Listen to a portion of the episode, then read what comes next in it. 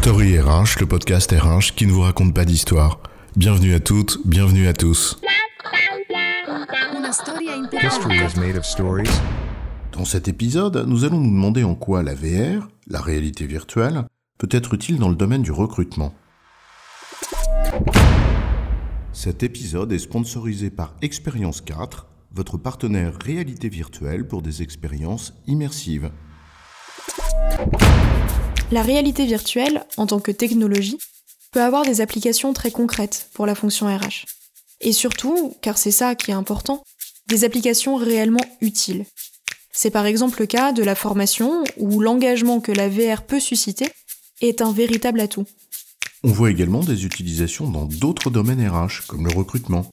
Mais comment faire la part des choses entre le possible, dont le champ est presque infini par nature, et le souhaitable, c'est-à-dire ce qui est vraiment utile. Alors, l'AVR pour attirer les talents, c'est quoi l'histoire? On n'attire pas les mouches avec du vinaigre, dit l'adage. Mais suffirait-il, à l'inverse, de faire la danse du ventre pour appâter le chaland? Suffirait-il de sauter tête baissée, les yeux bandés et à pieds joints, ce qui fait beaucoup en même temps, j'en conviens, sur le nouveau symbole de la modernité, pour soudainement voir les meilleurs se précipiter à ta porte? En vérité, les gens ne sont pas dupes, encore moins les candidats, parce qu'ils détestent le syndrome de la maison témoin. Tu sais quand la réalité n'est pas à la hauteur de la promesse. Alors les promesses superfétatoires, les paillettes, les effets de manche et autres gesticulations, eh bien crois-moi, celles et ceux qu'on appelle les talents, ils ne tombent pas dans le panneau.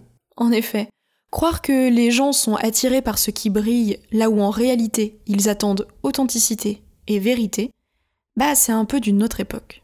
En d'autres termes, la VR pour frimer, en pensant qu'on va plaire aux yeux de talent médusés devant une façade virtuelle sur laquelle une enseigne virtuelle brille de mille feux, en affichant une promesse tout aussi virtuelle, à défaut d'être intelligent, c'est artificiel. Bref, on oublie. On veut bien un peu d'effet waouh, ici ou là. Ça peut pas nuire. À condition que ça soit un plus, et pas une manière de s'affranchir du reste, c'est-à-dire du fond.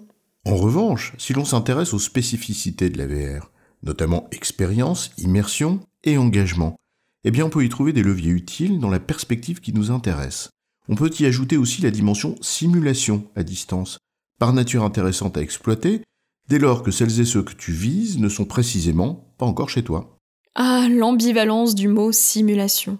Quand on parle de promesse employeur, ici c'est assez drôle. Mais en l'occurrence, tu as raison.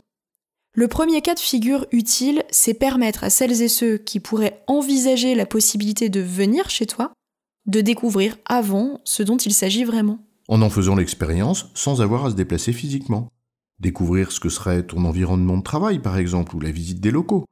C'est particulièrement utile lorsque certains univers professionnels peuvent avoir une image déformée ou être victimes de préjugés.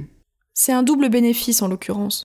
L'entreprise qui, par exemple, donne la possibilité de visiter l'atelier, l'usine ou l'entrepôt, où certains s'imaginent que ces zoos-là, eh bien, s'ouvre peut-être ainsi à un public plus large, en faisant tomber une représentation fondée sur des préjugés. C'est un bénéfice aussi pour le candidat qui voit mieux ce à quoi il va être confronté en réalité, avec un troisième effet qui se coule pour les deux parties, réduire le nombre de ceux qui fuient aussi vite qu'arrivés, car ils ne s'imaginaient pas bien ce que c'était. En d'autres termes, permettre de faire l'expérience avant. J'ai un peu envie de dire en premier filtre. Cela contribue à réduire d'éventuels malentendus. Et si en plus ça aide à faire tomber des représentations toutes faites et erronées sur ton activité ou ses métiers, bah tant mieux. Cela élargit en quelque sorte le champ des possibles. Et lorsque le marché est tendu, c'est un atout. On peut également utiliser la VR pour mieux parler de soi, avant le recrutement, comme l'un des vecteurs de la marque employeur. Après tout, c'est un vecteur de communication comme un autre, même s'il faut s'interroger sur la réelle pertinence par rapport à des médias peut-être plus sobres. Après, au-delà de la technologie en tant que telle, il y a aussi ce qu'on appelle le métavers. Alors, si on peut être dubitatif sur l'utilité, il faut néanmoins voir ce que ça donne réellement. Si ces espaces virtuels, un peu comme le feraient des galeries marchandes ou un réseau social, sont des lieux avec un trafic important, leur audience ne pourra être durablement ignorée par celles et ceux qui recrutent massivement. Certaines entreprises s'y sont d'ailleurs essayées. Et le temps nous dira si cela ne dépasse pas le champ du coup de com, ou si au contraire c'est difficile de passer outre.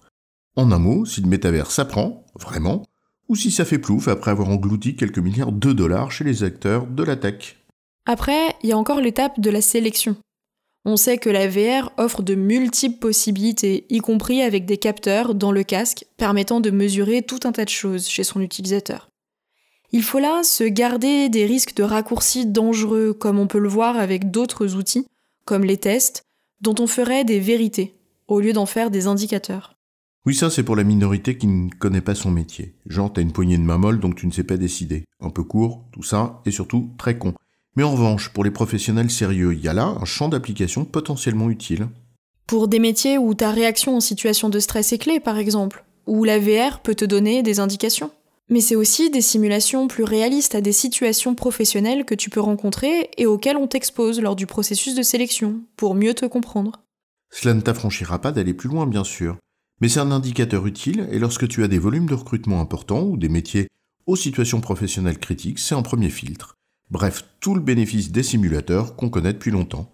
Là, l'arbitrage, c'est d'identifier si la VR présente des bénéfices par rapport à d'autres méthodes au regard de l'investissement que ça représente. Il y a enfin le onboarding, ou dit plus simplement la phase d'intégration dont on sait à quel point elle est importante et sur de nombreux plans. Accélérer la prise de poste pour que la personne soit opérationnelle au mieux et au plus vite, favoriser une bonne intégration sur un plan culturel, etc. Là encore, deux axes peuvent être explorés. D'abord la VR comme moyen de formation accélérée à la prise de poste. Tous les bénéfices de la VR en matière de formation s'appliquent là de toute évidence. Ce n'est pas nécessaire d'y revenir dans le détail. Ensuite, potentiellement, pour l'intégration de populations dont on souhaite qu'elles soient exposées à la réalité des métiers de l'entreprise.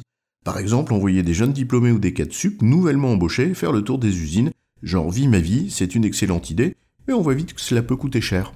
Là encore, la simulation à distance peut être un levier efficace dès lors que l'arbitrage gain-coût est en faveur de la VR.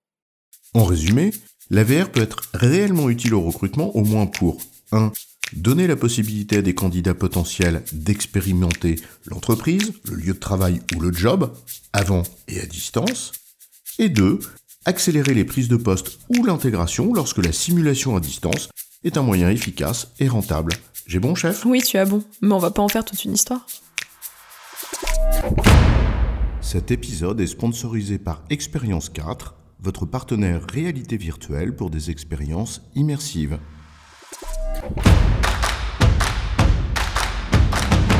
Story RH, le podcast RH qui ne vous raconte pas d'histoire.